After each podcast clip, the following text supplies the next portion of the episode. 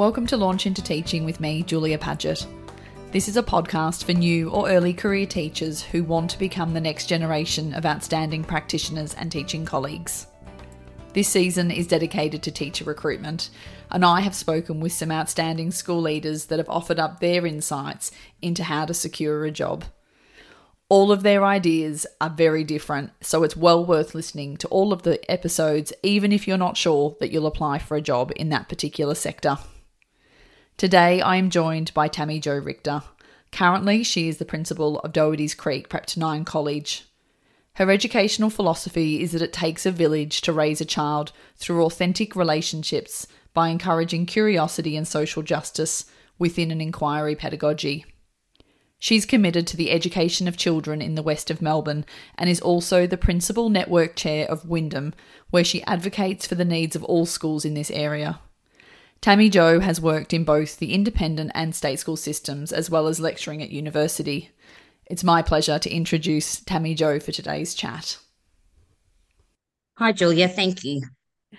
Tami-Jo, tell us a little bit about the school that you're at at the moment, because I understand it's only recently uh, opened. Um, I'm at Doherty's Creek Prep to Nine College, which is a um, Department of Education school in Truganina, it's been open since 2019. So it was open for 2019 with 250 students and then had two years of COVID. Um, and then came back and we've been open again now for two years. So the school is now at about 1,500 students.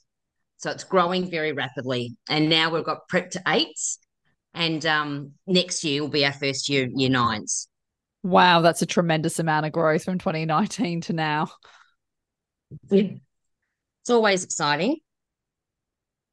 And probably a lot of recruitment as well, which is timely because this whole um, episode today is about teacher recruitment. Yeah, we usually get probably about 30 new teachers a year. Wow, that's a lot of new staff every year to onboard. So let's start um, right back at the beginning. So for people that are completely new to, um, they're finishing up at uni, they're not too sure. Um, where do I find jobs advertised for state schools? Um, you're going to find them on the department website, which is called Recruitment Online. Um, in the current climate, though, um, there are other avenues like Seek. Um, school websites are putting things up, Facebook and other social media. You'll actually see um, things along a variety of things. Usually, um, not in this climate, it would just be through Recruitment Online. And even if you apply, if you see things on Seek, you'll often still have to go through the Recruitment Online process to apply and find the selection criteria. Mm, so let's have a chat about the selection criteria because I know that sometimes that can be quite daunting, especially for a graduate or an early career teacher who maybe doesn't have a lot of experience to draw on. So I know the selection criteria can be very vast, but tell us how you would recommend someone tackles answering and responding to the selection criteria. I think it's really important that um, you read uh, the selection criteria because they'll often say things like um, demonstrated understanding of or demonstrated experience of. So um, it's really important, I think, not to have a list of things that um, you do or a list of things that you believe. So you might have a small paragraph um, about your philosophy or about what you think about something, but then having a real life example after that is far more important and compelling for the people who read them in the state all, system. Um, yes. Yeah, in the state system, we have to read all the applications that come in and rate them before we shortlist them. And it's quite big, um, big applications. So the more compelling and personal you can make it, the better it is for the reader who's going to be reading it, and probably a better chance that you'll stay in their mind too. Good advice. Uh, you must be, yeah, I can only imagine that must be a really time consuming process. I mean, a worthwhile process because you do get to get that sense of what the applicants could bring to your school. But yes, it would be one that would take quite some time. Yeah, and difficult, I think, for graduates because they often feel like they don't have anything to talk about yet. So, yes. um, really important to think about their last teaching round and how they can um, talk about uh, perhaps uh, processes they saw in a school or lessons that they did, um, conversations that they had, resources they used. That would be uh, my biggest bit of advice is during that last round to collect as much as you can. because then that's something really helpful and useful to use when you're putting together your selection criteria in your CV. Yeah, I think that's always, I think being able to point to evidence through, as you say, that lived experience, even if it is a placement or um, that's really beneficial for everyone to be able to draw on. What do you think is um, another really key consideration um, for people to consider when they're looking for schools. So obviously people often look locally, so they look at schools within a, you know, 15 kilometer radius, something they don't have to commute to. But what else do you think people should be looking for when they're applying for schools? I think it's really important um, not to throw your hat in the ring for everything. I think you need to um, look at a school and see whether their values and their mission, their mission aligns with yours. Um, have a look at their clientele and the demographic. Uh, thinking about how the um, VGSA, which is, um, I suppose, our working conditions, is implemented in a school. So, what that looks like in terms of hours and structure, support given to graduates, their pedagogy, um, out of hours expectations, how time in lieu is given. I'd recommend a walkthrough. Um, and I, I think you get a better feel of a school if you have a walkthrough and a discussion with somebody. That often gives you a fairly good idea too. And I would also think about um, is working close to home something that you want to do? Do you want to run into your children, your parents at the local supermarket, um, at the local hotel, uh, down the street? Some people really enjoy that, some people don't. So it's an important consideration if you're thinking of applying for jobs um, around near your home. It's so true. And also compounded when you start to have children as well. So if you know you're at a stage where you start becoming a parent yourself and then they've you potentially are sending your own children to the same school, that certainly opens up a whole new can of worms, which uh, we have both dealt with. That's exactly right. And I think um the vision and the pedagogy is really important too, because if you're in a school where um, you're opposed to things going on, it's really hard to implement them and to be enthusiastic about them and you want to be able to go to a place where um, I suppose you're excited, you're enthusiastic, you're inspired by.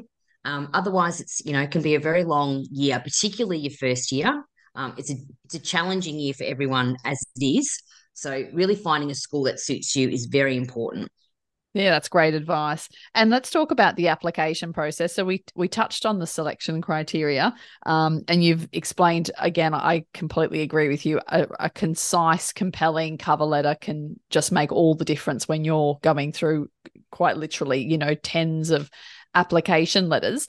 Can I ask you about portfolios? What are your thoughts on portfolios? Sometimes people bring them in to interviews um, and not always. So it can be hard from our perspective when you're doing the interviewing you're never quite sure at what point perhaps you can bring it into the interview maybe talk through what your what you see the value is or perhaps you know things maybe to avoid doing if they are going to bring in a portfolio um I think you've got to use your portfolio in a really clever way. Um, it's got to be something where you're using things in your portfolio to um, I suppose, further explains something um, from your questions or really fits with an example. Uh, you know, might, might be showing an example that fits with one of your questions. To show a portfolio without authenticity and without meaning, just to, you know, showing pages, um, is something that uh, I don't think does people any favors. Um, but if you are putting together your portfolio and you're thinking, okay, I'm going to put a sequence of lessons in there, I'm going to um, talk about um, how I worked in a PLC um, in a school. Things that you know um, are probably going to be something that you're asked. You know, here's a piece of data. This is what I did. These were the results that came from that. Um, they're things that you can use as specific examples, but be very clear um, about what you know what they are. Make sure you've marked them in your portfolio so you're not fussing around um, in an interview because often the interviews can be if people are interviewing a number of people they can be quite fast paced and you don't want to waste the time with um, having to look at that and often people get flustered then if they can't mm. find um, the page they're talking about and that can sometimes just put people off their whole interview Tell me, what are your top three tips for beginning teachers and early career teachers going into an interview? What would you say are your top three things that everyone mm. should be aware of and, you know, try and do perhaps? Okay, I'm just thinking because there's a lot. Yeah. Um, I know I've made everyone I've made everyone do three, which is not good, but um, yeah. especially for us as, as leaders. um, I think breaking up the question, ensuring you're answering all of it. You know, if they're asking for impact, make sure you talk about the impact, not just what you did. Mm-hmm. Um, find a lens um, to frame your answers so you stay focused and specific and don't kind of ramble. So it might be that you're looking through the lens of, well, how would that, how would I do that with students, staff, parents, or community? Or it might be, um, how would that look with human resources, physical resources, and financial resources? Or it might be, this is what I did. Um, this is how it went. This is what I do differently. And this was the impact. I think it's really um, important to have some frameworks that you use uh, so you can stay on track and make sure that you've answered all of the question. Yep. Um, and yeah, and I think just using examples. Um, I think it's better to use um, an example that you feel really comfortable talking about. So that's why often something from your last round is really good. Um, and but be thinking about those things before you go in for an interview. So yeah. have a chat to somebody about what you kind kind of questions you think would be asked in an interview, and then do a little bit of preparation beforehand. Um, some people come in with their portfolio. Some people come in with a book with um, things they've brainstormed um, and stuff in it. But again, if you have little markers beside it, because I don't think anyone minds an interview if you're using your notes. I certainly don't. Um, but you need to be able to find them, and you need to be able to know what you're looking for. I think you've just touched on a really good point there, TJ. Is the fullness and completeness of answers because often that can be the difference not because you haven't interviewed well but because you haven't been able to give that big picture of your knowledge and and, and you've really only got such a short time in that interview to convey that full picture to the people that are sitting across the table from you. Um, that's often something that is hard to do in an interview because you're quite nervous and you feel like maybe you're answering the question well. So I liked your advice there about maybe doing a bit of rehearsal before the interview as well. I think another thing to do is um, and I do it when I'm running interviews because I see an interview not as a test. I want to get the best out of the applicant because I know not everyone interviews well. That doesn't necessarily mean they're not a good teacher. So um, I will always give them a glass of water and at different points prompt them just to have a drink because when they have a drink, they're often got an opportunity to stop and think and order their thoughts. And I'll also talk to them about the at the beginning of an interview saying, please, you know, when um, if you do lose your train of thought, you just take a sip, take your time, and get yourself reorientated again. So I don't. I think it's important that people don't panic um, and because we, we have all seen it before, and we all know yes. what it's like to be on the other end. On the other end, so mm, um, yes. just little, um, yeah, using your notes and drinks, just little tips like that can um can just help you and give you a little bit of time in your head to get yourself ordered.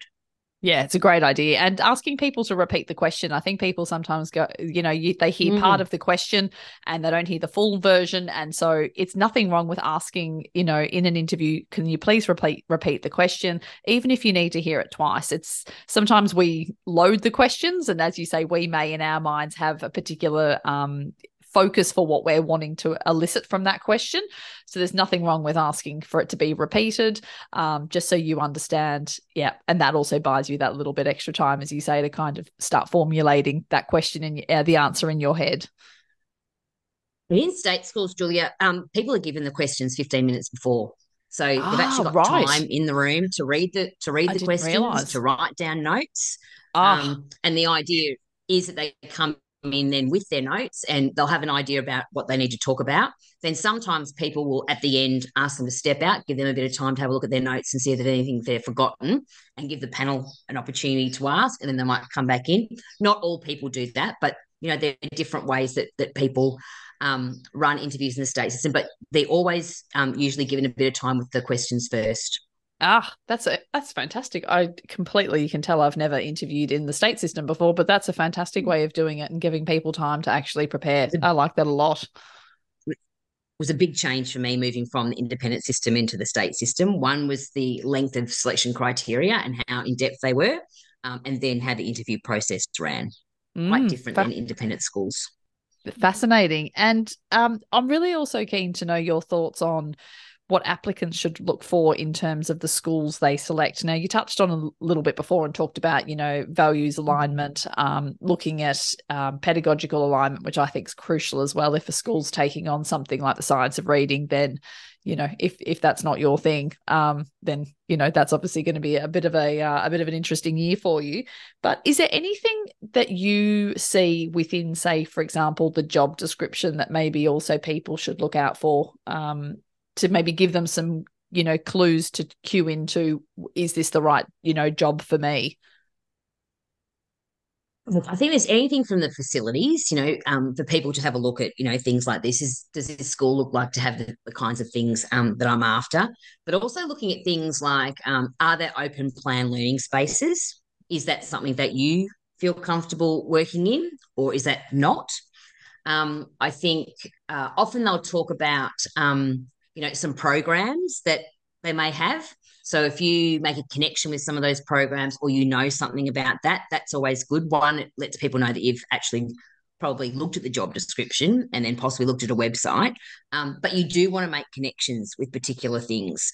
Um, I'm just trying to think else in the job description. Just really make sure that um, it looks at you look at the duties and is it a job that's all particularly like one classroom teacher or is it a position that's split across a couple of roles? Because that will be important as well. I've had people come in before who haven't noticed that um, in a job just you know job description, um, and then that kind of you know puts them off a little bit in the interview when you remind them that's what it is. yeah i can only imagine to that would the be time something reading everything. I think. Yeah absolutely. And i think just having as you say the uh, that homework that time spent doing some homework on what is the school about um those sorts of things. I mean most schools now have very active social media as well so it's quite clear the types of learning that takes place in schools now with lots of photos um, going up as well as you know traditional information you can find on school websites. Well that has been very insightful i have to admit. Yeah. i didn't know about some of those um, I certainly didn't know about the interview process, so that's really helpful to for people, I'm sure, as well, especially if they're Mm. interviewing in in a setting like this for the first time. I think being authentic and meaningful too. Like, don't throw around acronyms or jargon too much. Um, it's it's got to be um, an authentic interview. I think so. If you've done a little bit of research, you can use that. Um, don't drop people's names if you know them on the panel or uh, things like that. I think my school in particular, we really spent a lot of time recruiting for character, and our questions are framed to help us find out about you. So it's really important that you be yourself, because again, you, you don't want um, to make sure that you know you've you've been somebody else and then that's where you, that's who they think they're getting and then that's not you know that becomes a conflict often for people and it's not just about them interviewing you either it's an opportunity for you to interview them you know you Yes. can say no to positions if you are offered something and you go you know what that school's probably not for me you know i didn't get a nice feel from the panel or i didn't like Yes. the questions they asked or i was unaware that they did this um, you know it's it's an opportunity for both parties to to get to know each other a bit better Yeah, I completely agree. And I think when you are at a school, whether it's, you know, your very, very first position or whether or not you've, you know, maybe taught at a few schools, it's, it's, yeah, as you say, the interview is as much about finding out about the school um, as it is about the, the school finding out about you. So being honest and, um, you know, going into that interview with integrity and the right mindset is going to lead to a much better outcome for everyone, in, including our students, which is why we're all here. So thank you so much for joining me, um, Tami-Jo. That was really fascinating um, to speak from a, a state school perspective. Um, so thank you so much for joining me today. you're welcome julia thanks for having me Thank you for joining me for today's episode. One thing I really liked about today's episode was Tami-Jo's straightforward advice. Things like don't name drop, don't talk too much teacher jargon, just really be authentic. I really liked her advice about thoroughly reading the job description. I know sometimes this can be overlooked, but I think some of the areas that she raised, such as being aware if you're going to be teaching in an open plan classroom, the sorts of facilities you'll have access to, really being conscious of the programs that the school run, duties and expectations just means when you're going for that interview, if you make it to that stage, you're really informed about what the school offers and making sure, most importantly, that that is going to be the right school for you. If you found this episode helpful, make sure you tell people and make sure you hit subscribe at Spotify, Apple, and Google Podcasts so you're the first to know when all my other episodes drop. The show notes can be found on my website, launchintoteaching.com.au. There you'll also find a link to all my socials, so please connect. I'd love to hear from you, and if there's anything else you'd like me to cover, do let me know.